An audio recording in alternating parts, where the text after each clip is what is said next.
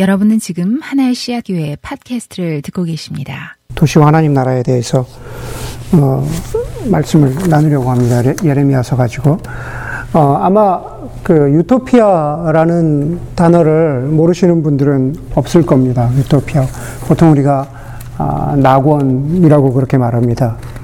아, 이 유토피아라는 단어가 가장 널리 알려진 계기는 아, 역사적으로 보면은 16세기에 토마스 모어라는 사람이 유토피아라는 책을 써서 그것이 아, 유토피아라는 것에 대한 희망과 또 그러한 그 개념을 전달했다고 보는 것이 아, 가장 일반적입니다. 그런데 유토피아라는 단어의 그 뜻을 보면은 원래는 크게 두 가지 뜻으로 이런 뜻이 있다 그래요. 영어로 보면은 no place. 예, 유토피아 no place. 그러니까 굳이 그것을 번역하자면은 어느 곳도 아니다. 아, 그리고 약간 뭐 word play 같긴 하지만은 아, nowhere 어디에도 없다. 아, 어느 곳도 아니다. 아, 어디에도 없다. 그렇기 때문에 우리가 흔히 유토피아를 생각할 때 현재형으로는 이 땅 가운데 있는 어느 곳도 아니고 지금 이 세상에서 어디서도 no place, 유토피아를 찾을 수가 없고 미래형으로 해석하자면은 nowhere, 다시 말해서 어디에도 없다라는 그러한 정도로 해석을 할 수가 있을 것 같습니다. 그러나 동서양을 막론하고 사람들은 유토피아, 낙원, 또 샹그리아를 찾아서 어, 온 세상을 헤매고 다녔습니다. 어떤 다큐멘터리에 보니까는 저기 그 부탄 왕국 어디엔가 존재한다는 어, 다큐멘터리로 가서 찍었더라고요. 보니까 저 동굴 뒤쪽에 무시무시하게 어, 물이 떨어지는 저 동굴 뒤쪽에 어, 낙원 유토피아가 있다라는 그러한 믿음을 가지고 그 동굴 속으로 들어가려고 찾아 나서는 다큐멘터리를 본 적도 있습니다. 그러나 그렇게 특별하고 어, 무엇인가 푹 빠져서 자기만의 유토피아를 찾아 나선 몇몇 사람들 혹은 공동체를 제외하고 대부분의 사람들에게, 대부분의 우리들에게 과연 유토피아는 어, 디이고 유토피아는 어디이고, 과연 유, 유토피아에서, 낙원에서 산다라고 했을 때 그것은 어떤 상태일까? 흔히 어떤 이즘이라고 하잖아요. 어떤 주의. 다시 말해서 어떤 이데올로기를 통해서 유토피아를 완성해 보려고 하는 그런 노력들이 있었습니다. 공산주의가 아, 대표적이었습니다. 이즘이라고 이야기할 수 있을지는 모르겠지만은 2000년대 초중반에는 온 세계가 하나의 지구가 되고 그래서 그런 지구화를 이루면 다시 말해서 모든 무역이나 사람들의 이동이나 유통이나 경로가 정말 하나로 충분하게 풍성하게 또 원활하게 잘 이루어지면 온 인류의 삶이 윤택해질 것이라고 하는 이론을 주장했던 책이 하나 있었죠. 세계는 평평하다. The world is flat. 저 토마스 프리드먼이 썼던 그 책을 통해서 와 정말 세상이 그러면 정말 세상에 사는 사람들의 삶은 윤택해지겠구나라는 어, 그 책이 전 세계적으로 아주 어, 대유행을 했던 적이 어, 있습니다. 어, 요즘 우리는 The World is Flat의 어, The Other Side를 어, 굉장히 예, 예, 그냥 아주 현실적으로 경험을 하고 있는 거죠.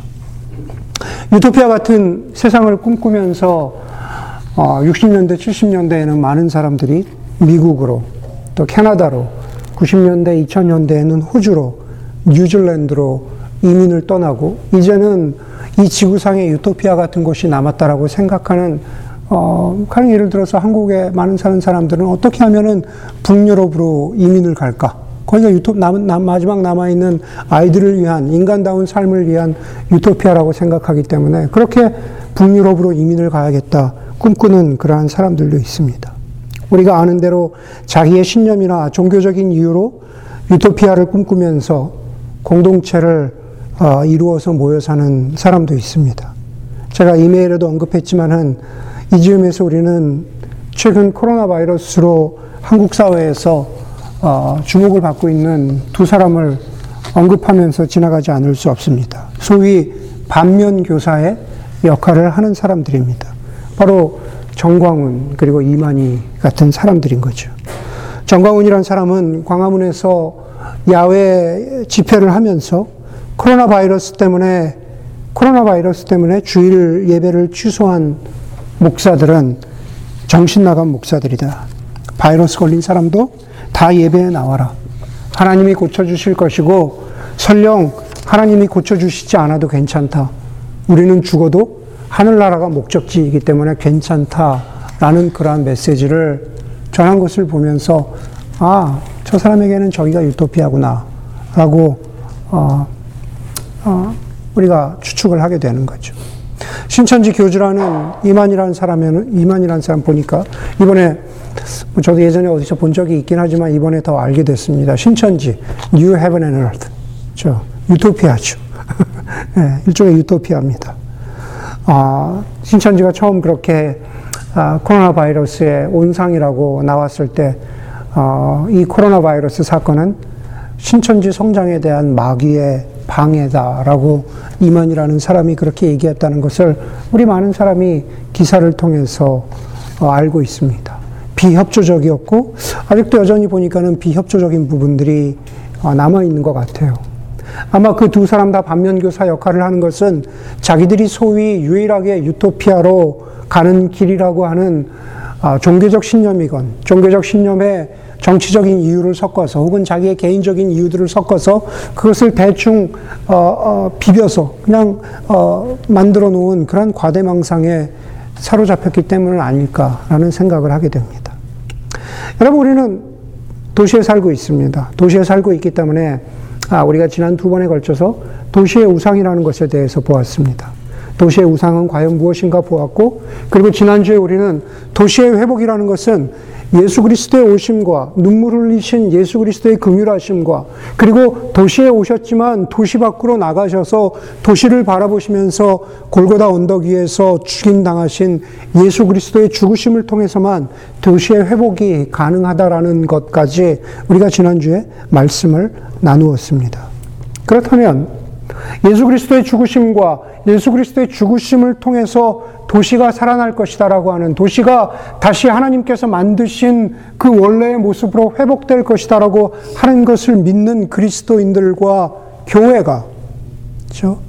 어디 유토피아를 믿으면서 어디 외딴 곳에서 동떨어져서 폐쇄적으로 살아가는 그러한 극단적인 모습이 아니라면 이 도시 가운데 살아가는 우리 그리스도인들은 과연 이 도시가 유토피아로서, 다시 말해서 도시가 사람 살만한 곳으로서 살아가기 위해서 우리 그리스도인들이 가져야 하는 모습은 어떤 것인가 다시 한번 고민에 대해 고민하게 됩니다.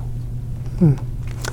사실은 설교는 어, 지난주에 완성을 했어요. 설교를 지난주에 완성을 해가지고 설교 원고에 없지만 아, 생각하면 생각할수록 그런 생각이 듭니다. 특별히 이번 주에 들어서 어, 뭐 한국 교회를 중심으로 아마 곧 이민 교회도 그렇게 되겠죠.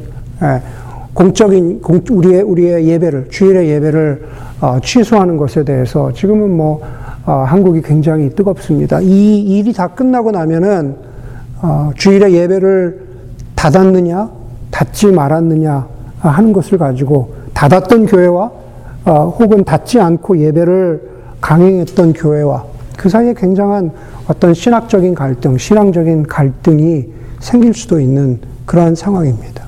그렇기 때문에 그런 의미에서 도시 속에 살아가는 그리스도인이 도시의 번영을 추구한다라는 것은 어떤 의미인가? 사실 오늘 예레미야 말씀이 우리에게 어, 큰 기준을 제공한다고 저는 믿습니다. 예레미야는 예레미야는 남 유다 왕국 시대에 활동하던 예언자였습니다. 그는 유다 왕국과 예루살렘의 멸망 그리고 포로됨을 선포했죠. 다시 말해서 어, 유다 예, 예레미야가 활동하던 시기는 이, 유다 사람들이 예루살렘 사람 유다 왕국과 예루살렘의 중요한 사람들이 우리가 아, 성경을 통해서 들어봤던 바벨론으로 포로 생활하게 되었던 바로 그 시기에 활동하던 예언자였다라는 겁니다. 다윗 왕조가 몰락할 것이다. 예루살렘이라고 하는 도시가 더 이상 도시의 기능을 하지 못할 것이다. 음, 하나님이 세우신 도시로서. 바로 그때 어, 예레미야가 예언을 하는 거죠. 실제로 BC 587년에 제가 말씀드린 대로 예루살렘이 멸망하고 어, 많은 사람들이 포로로 잡혀갔습니다. 오늘 본문을 포함해서 28장부터 보면은 제가 저희가 29장을 읽었는데 28장부터 보면은 바로 이 포로 생활에 대한 두 예언자의 각기 다른 예언의 내용이 나옵니다. 예레미야 외에 다른 예언자들이 있었다라는 거죠. 여러분 포로 생활이라고 이야기하면은 우리가 처음 느끼기에 우리의 현실과는 좀, 좀 다르다고 생각할 수 있습니다. 그런데 포로 생활이라는 단어 대신에 아, 우리가 제가 설교 원고에도 썼지만 exile, 그렇죠? 유배라는 유배라고 하는 그러한 어, 단어를 한번 떠올려 보시기 바랍니다. 유배, exile 되었다. 그렇죠? exile. 그것을 정의하자면은 여러 여러 의미로 정의할 수 있겠지만은 유배라는 단어는 원치 않는 곳에 있게 된다라는 뜻이죠. 내가 원치 않는 곳에 내가 살아가게 된다. 뭐 그냥 이거 보면서 그냥 제가 한번 영어로 한번 생각해 봤어요. 영어로 being placed in an unwanted place. 내가 원치 않는 곳에 being placed 처하게 된다라는 뜻이죠. 여러분 유다 왕국 사람들은 바벨론이라고 하는 자기들이 원치 않는 곳에 예, 그냥 그냥 처하게 된 겁니다. 예루살렘이라는 도시에서 바벨론이라는 도시로 이동하게 된 거죠.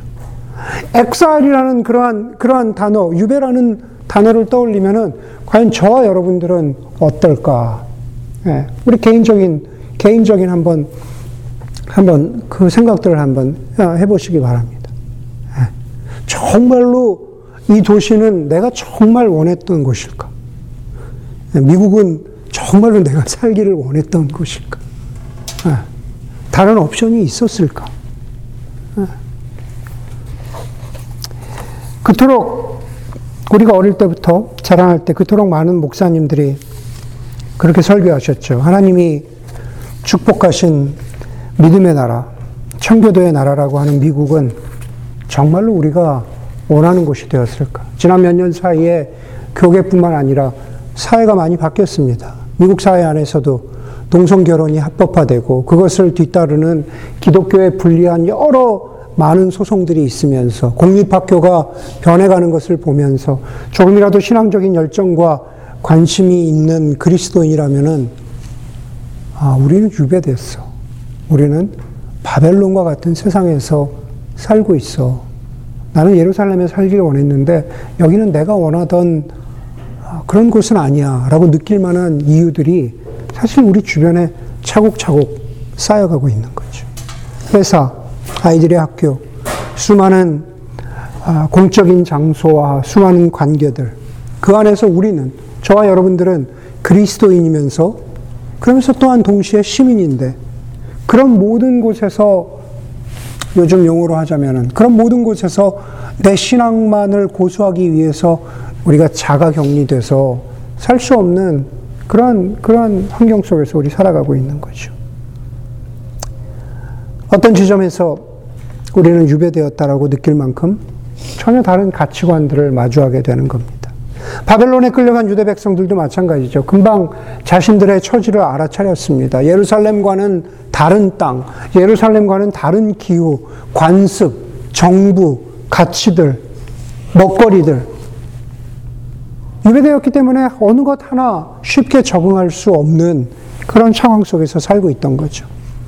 그래서 불안했고, 그래서 예루살렘을 그리워했습니다. 예, 바벨론에 유배된 사람들은 예루살렘을 너무 그리워했어요. 그것을 이용하던 사람들이 있었습니다. 성경에서는 그 사람들을 거짓 선지자라고 그렇게 부릅니다. 그런데 중요한 것은 거짓 선지자를 구분하기가 어렵다라는 거예요. 28장에 보면은 여러 거짓 선지자 중에 하나인 하냐냐가 등장합니다. 하냐냐가 이렇게 예언을 해요.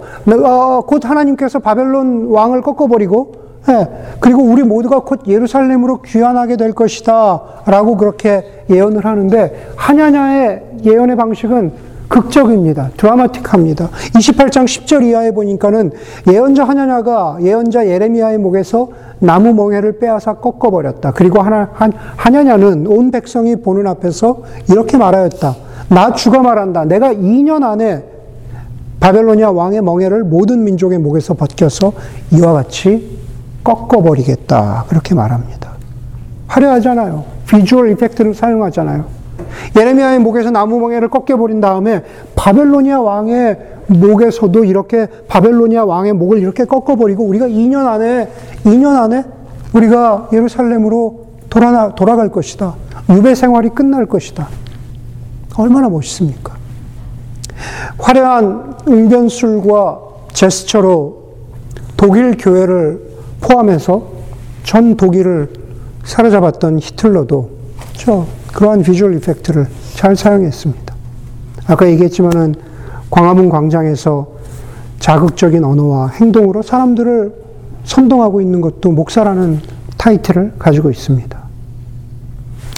이걸 설교문에 쓸까 말까 했지만, 예, 트위터로, 트위터로 정치를 하면서 어, 화려하게 어, 인기에 영합하는 또 한 사람이 있죠.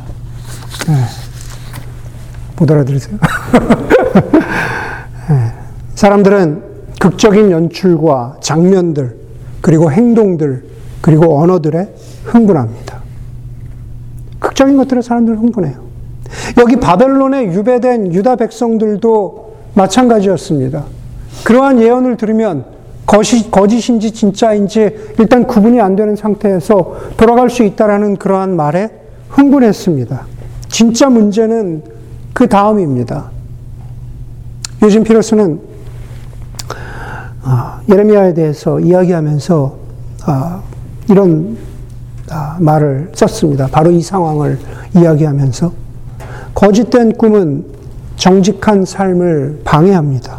백성들은 조만간 고향으로 돌아갈 것이라고 생각하기 때문에 바벨론에서 충실하게 열심히 일한다는 것은 아무런 의미도 없습니다. 어딘가 돌아갈 곳이 있다고 생각하기 때문에 지금 여기서 이 바벨론에서 열심히 성실하게 일한다는 것은 예루살렘 사람들에게 아무런 의미가 없는 거죠. 유배된 사람들에게 바벨론은 하나님이 사랑하시는 도시가 아닙니다. 바벨론은 유대 백성들에게 악한 곳입니다. 유대 백성들이 바라보아야 하는 것은 예루살렘이죠. 그러니 아주 극단적인 논리로 이야기하면 대충 살고 바벨론에서는 대충 살고 열심히 일하지 않아야 합니다. 바벨론에게 거역하고 바벨론에게 해를 입혀야 합니다. 그래야 하나님 백성 다음을 하나님 백성 다음을 드러낼 수 있다고 하냐나는 거짓 선지자는 그렇게 말한 겁니다. 정말 그럴까? 정말 그럴까?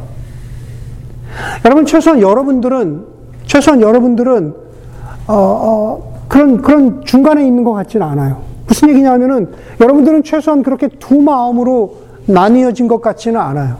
여러분들을 보면 열심히 일합니다. 성실하게 살아갑니다. 그렇죠? 이런 이야기를 들었다고 해서 아 대충 살아야지. 어, 내가 뭐 이렇게 열심히 일할 거 있나? 어, 이 세상은 다 죄악된 곳이고 우리가 갈 곳은 다른 곳에 있는데 그렇게 생각하는 사람은 없는 것 같아요. 그렇지만 어쩌면 우리의 마음 가운데 내적인 유배가 있지 않을까 생각해 보게 돼요. inner exile이죠. 예. 지금 이렇게 여기서 살아가지만 언젠가는 떠날 거야. 내 최종 목적지는 여기가 아니야. 나는 여기에 속한 사람이 아니야. 바벨론에 유배된 유대 사람들에게 던져진 예레미야의 예언은 사실 반역적입니다.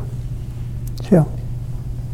전복적이라고 에, 어, 표현할 수 있을까요? 그 예언의 전제는 바로 이겁니다. 너희는 그곳에서, 너희는 바벨, 바벨론에서 나올 방법이 없다라는 거예요. 너희는 그곳에서 계속 살게 될 것이라는 겁니다. 그게 전제입니다. 너희는 2년 안에 결코 나오지 못한다. 네. 너희는 뒤에서 보겠지만 너희는 여기서 70년 동안 살아간다라는 겁니다.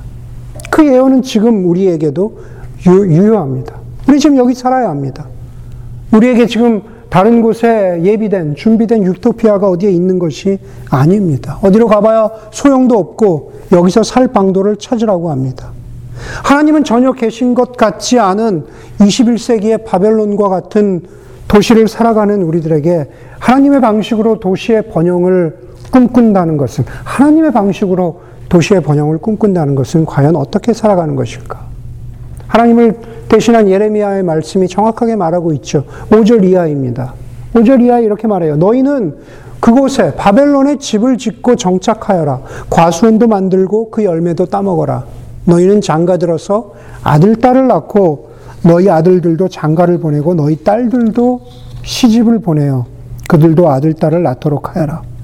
너희가 그곳에서 번성하여 줄어들지 않게 하여라. 또 너희는 내가 사로잡혀 가게 한 그 땅의 그, 그 성읍이 평안을 누리도록 나 주에게 기도하여라. 그 성읍이, 성읍이 평안해야 너희도 평안할 것이다. 핵심은 이겁니다. 바벨론의 평안과 바벨론의 번영을 구하고 기도해야 한다라는 겁니다. 그러기 위해서 그 땅이 너희의 유배지가 아니라 너희가 죽을 때까지 살 곳이라고 생각하고 여기고 정착하고 살라고 합니다. 정착을 정착을 이렇게 표현하죠. 과수원도 만들어라. 열매도 따먹어라. 아들, 딸을 결혼시키고 그곳에서 손자, 손녀도 보아라. 라고 그렇게 말하죠. 과수원을 만들고 손자, 손녀를 보는 것. 이 모든 일들은 시간이 오래 걸리는 일들입니다. 내 땅이라고 생각해야, 내 집이라고 생각해야 가능한 일들입니다. 특히나 7절에서 이렇게 말하죠. 그 도시의 평안과 번영을 위해서 기도해라. 진심으로 그 도시를 사랑하고 품으라라는 그런 말입니다. 마찬가지입니다. 우리가 이, 이 도시를 살아가고 있는데 우리에게도 내적인 유배, inner exile 그런 마음이 있는지 없는지를 돌아보게 되는 한 가지 바로미터가 있다면 정말 우리도 예레미야가 우리에게 말씀한다면 똑같은 말씀을 하고 있는 거죠. 우리는 이 도시를 진정으로 사랑하고 품고 기도하고 있는가? 우리 이 도시를 위해서 기도하고 있는가?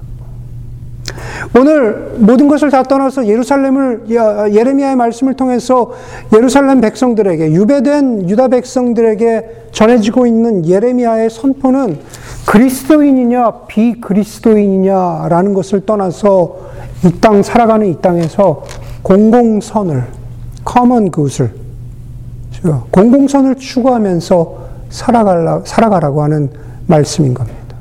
하나님의 백성이 돼 동시에 시민으로서 살아가라고 하는 그러한 말씀입니다. 그것이 하나님 나라가 이 Bay 지역에서 펼쳐지는 방식이고 어느 도시에서도 마찬가지인 거죠. 그때그때마다 나에게 그리스도인으로서 혹은 나에게 시민으로서 그 두 가지가 그 두 가지가 아, 아, 아, 어떤 아, 화합될 수 있는 그 common ground를 common 그것을 찾아가라고 하는 것입니다. 도시의 번영을 위해서 공공선을 추구한다. 바로 그러한 그리스도인은 가장 먼저 어, 말씀을 통해서 보자면 자기 비움의 자세를 가져야 된다라고 말합니다. 헬라어로 보면은 자기 비움, 케노시스라고 말합니다. 자기를 비웠다. 예, 그것을 우리가 가장 가장 분명하게 볼 수 있는 게 어디입니까? 바로 예수 그리스도의 성육신이죠. 예수 그리스도께서 하나님의 아들 되신 예수 그리스도께서 이 땅에 인간으로 내려오신 게 자기를 비우셨잖아요. 아, 원래 근본 하나님의 본체시나 그것을 주장하지 않으시고 인간의 몸으로 내려오신 게 그것이 곧 케노시스, 자기 비움입니다. 성육신을 통해서만 사랑이 가능합니다. 성육신은 사랑이 없이는 불가능한 일입니다. 유다 백성들이 바벨론에서 집을 짓고 정착하며 장가들고 아들, 딸을 낳고 살면서 바벨론의 번영을 추구하는 일은 우리의 가지고 있었던 기득권, 꼭 내가 예루살렘으로 돌아가야 한다라고 하는 그 생각을 버리는 자기 비움과 이 도시를 사랑하려고 하는 그 사랑이 없이는 불가능한 일입니다. 우리에게도 마찬가지입니다. 내 것만 추구하는, 내 것만 움켜쥐는, 그래서 내가 생각하는 유토피아, 내가 생각하는 본향이라고 하는 그곳으로 돌아가야 한다는 생각에 사로잡혀 있다면 결, 결코 우리의 삶에서 자기 비움이 실천될 수 없습니다. 쉽지 않은 일이지만 그렇기 때문에 예수 그리스도께서 하나님 아버지를 신뢰하셨던 것처럼 우리의 삶 가운데 성령 하나님을 신뢰하면서 내 안에 정말로 자기 비움에 성육신에 예수님의 그 모습을 닮아가려고 하는 도시를 사랑함에 있어서 그러한 마음이 있는지 돌아보아야 합니다. 도시의 번영을 위한 그리스도인의 자기 비움, 성육신 혹은 사랑은 구체적으로 어떤 모습으로 보여질까? 그것은 바로 화해와 환대와 정의입니다. 여러분들, 그냥 예배라는 상황 속에서, 교회라는 context 속에서, 여러분, 환대와, 그리스도인들에게 환대와 화해가 가장 먼저 목격되는 장소와 시간은 어딜까요? 우리 그리스도인들에게 환대와 화해가 가장 먼저, 그리고 가장 중요하게 목격되고 경험되는 장소와 시간은 바로 성찬의 자리죠. 커뮤니언. 우리가 우리가 예수 그리스도의 우리가 한, 우리 교회 같은 경우 한 달에 한 번 성찬의 자리에 참여할 때 우리는 성찬을 통해서 우리와 화해하시고 우리를 조건 없이 환대해 주신 예수 그리스도의 사랑 그리고 예수 그리스도의 그 환대하심을 통해서 우리와 화해하신 하나님을 만나게 되는 거죠. 성찬의 자리가 바로 환대와 화해가 가장 먼저 경험되는 자리입니다. 우리가 도시를 보면서 도시 도시의 문제들을 보면서 가장 큰 문제가 뭡니까? 비인간화죠. 도시에서 어떤 시골 동네와는 다르게 우리가 도시에서 큰 도시에서 경험하게 되는 것은 바로 어, 인간들이 도구화되는 그러한 비인간화를 경험하고 그것에 못 견뎌 합니다. 비인간화는 다른 말로 이야기하면 하나님의 형상인 인간이 인간으로서 대접받아야 할 대접을 제대로 받지 못하는 것이 그것이 바로 비인간화입니다. 저희 때는 대학 교양 때 처음에 들어가면 유대인 철학자 마르틴 부버의 나와 너를 다 읽어야 했습니다. 어느 클래스인지는 기억이 안 나는데 마르틴 부버의 나와 너를 다 읽었어야 됐어요. 공대도 읽으셨죠? 기억이 안 나세요? 에 이런. 예. 그래, 그래야 했습니다. 여러분, 마르틴 부부의 나와 너는 우리 인간이 근원적으로 또는 선하게 맺어야 하는 그런 관계에 대해서 일하고 있는 거죠. 인격적인 관계로서의 나와 너입니다. 그런데 그것이 비인격화되면, 그것이 비인간화되면은 나와 너가 아니라 나와 그것이 되는 거죠. 나는 여전히 인격적인 존재인데 나와 관계 맺고 있는 그것을 인간적인, 인격적인 대상으로 보지 않는 겁니다. 그것이라고 하는 비인격적인 존재로 변질되는 것이죠. 비인간화는 바로 나와 그것의 다른 표현입니다. 인간 대 인간의 모습뿐만 아니라 도시의 모습도 그렇다라고 하는 거죠. 나와 너는, 나와 너는 바로 도시의 번영을 이야기할 때 환대와 그리고 화해를 이야기할 때 가장 기본적으로 가져야 하는 모습입니다. 나와 너.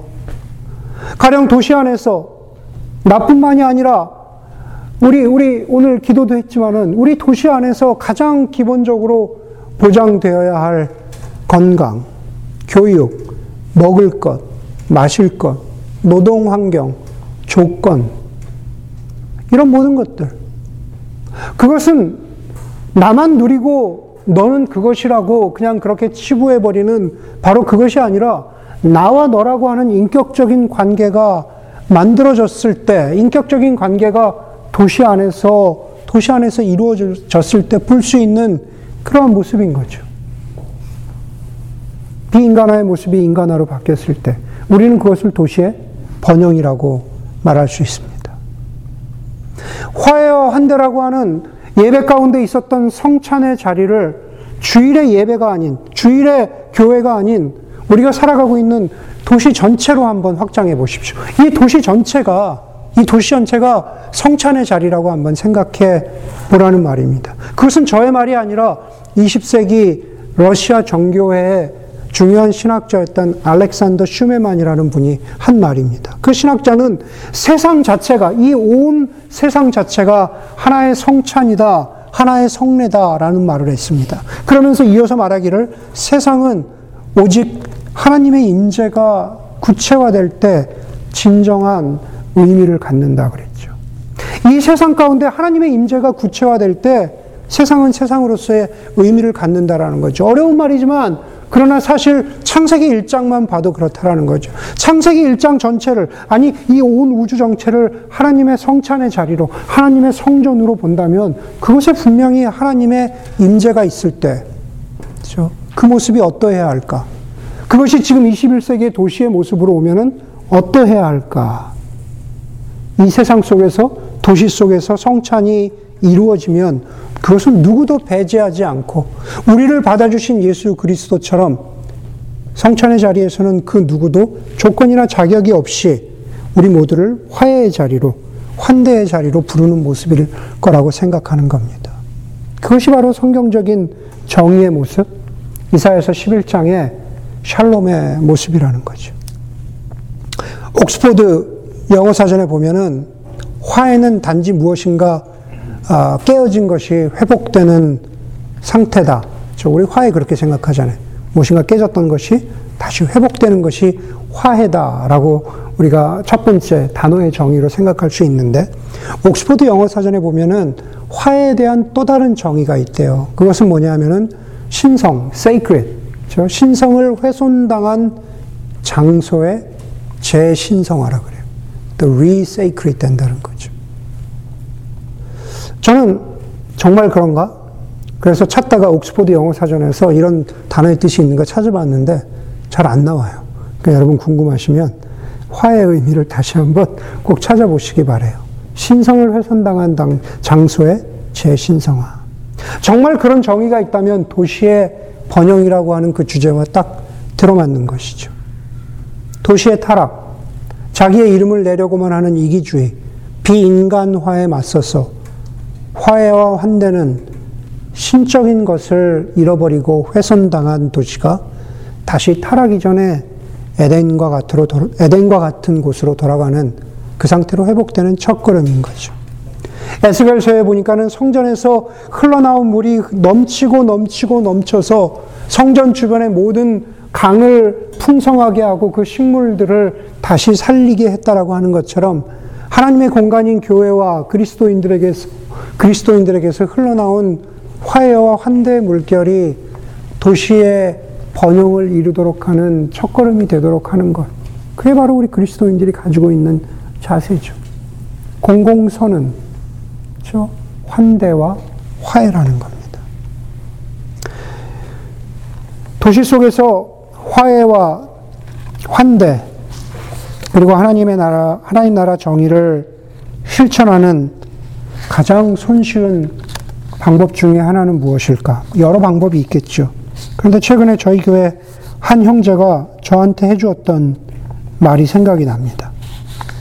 팁을 많이 주라는 겁니다. 팁을 많이 줘라. 식당에서, 뭐, 세차장에서, 그런 비슷한 상황에서 원래 주어야 하는 팁보다 좀 더 많이 주는 것. 그것은 마치 도, 도시라고 하는, 도시라고 하는 성찬의 공간에서 예수 그리스도의 살과 피를 나누는 것과 같은 상징적인 의미가 있다라는 거죠. 내가 기대하고 내가 받기를 어, 기대했던 환대보다도 예수 그리스도께서 우리에게 더 많은 것을 주셨잖아요.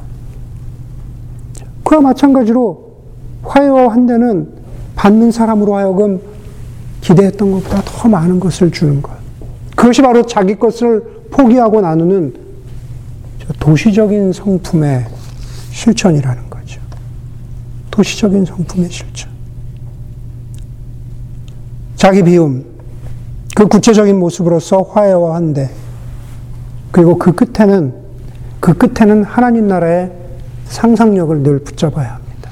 다음 주에 우리가 여기서 예배로 모일 수 있다면, 예배로 모일 수 있다면, 예, 하나님 나라의 소망, 하나님 나라의 희망에 대해서 말할 것입니다. 예. 그러나 마지막으로 오늘 말씀드리는 것, 오늘 11절에 그렇게 말하잖아요. 예레미야가 하나님을 대신해서 너희를 두고 계획하는 이 모든, 모든 일들은 오직 나만이 알고 있다. 내가 너희를 두고 계획하는 일들은 재앙이 아니라 번영이다. 너희에게 미래에 대한 희망을 주려고 하는 것이다. 나 주의 말이다. 70년 동안 원치 않는 유배된 곳에서 살아가는 게 힘들고 어렵지만, 그러나 이 모든 일들을 계획한 나의 계획은 재앙을 주려고 하는 것이 아니라 번영이다. 너희에게 희망을 주려고 하는 것이다. 하나님 나라의 백성들이여, 하나님 나라의 상상력을 꿈꾸어라. 여러분, 공동선을 추구한다라는 것, common good을 추구하는 우리의 믿음은 정치적인 색깔의 표현이 아닙니다. 이루어지지도 않을 유토피아를 꿈꾸는 이상주의자의 노력도 아닙니다. 우리가 바라는 것은 정말로 하나님 나라의 실현입니다. 하나님 나라가 이루어질 것이라고 하는 상상력을 놓치면 우리는 좌절하고 세상이 암울해 보이고 도시 속에 미움과 혐오가 혐오와 이기주의가 가득 찬 것처럼 보일 때 우리도 쉽게 그쪽으로 우리의 우리의 우리의 우리가 그쪽으로 끌려갈 수 있다라는 겁니다. 우리도 약한 인간이기 때문에 그런 것이죠. 그러나 완성될 하나님 나라에 대한 소망을 바라볼 때 그것을 놓치지 않을 때 사도 바울이 갈라디아에서 말씀한 것처럼 우리는 선을 행하되 낙심하지 않을 수 있습니다. 그것을 붙잡아 주는 것은 바로 소망인 거죠. 선지자 에레미야가 70년의 유배 생활을 해야 할 하나님의 백성에게 주신 소망의 메시지가 우리에게도 동일하게 들리기를 바랍니다. 화해와 환대를 통한 도시의 번영이 하나님 나라로 나아가는 그분의 계획하심을, 계획하심을 기억하는 저와 여러분들이 되기를 주의 이름으로 간절히 소원합니다. 함께 기도하겠습니다.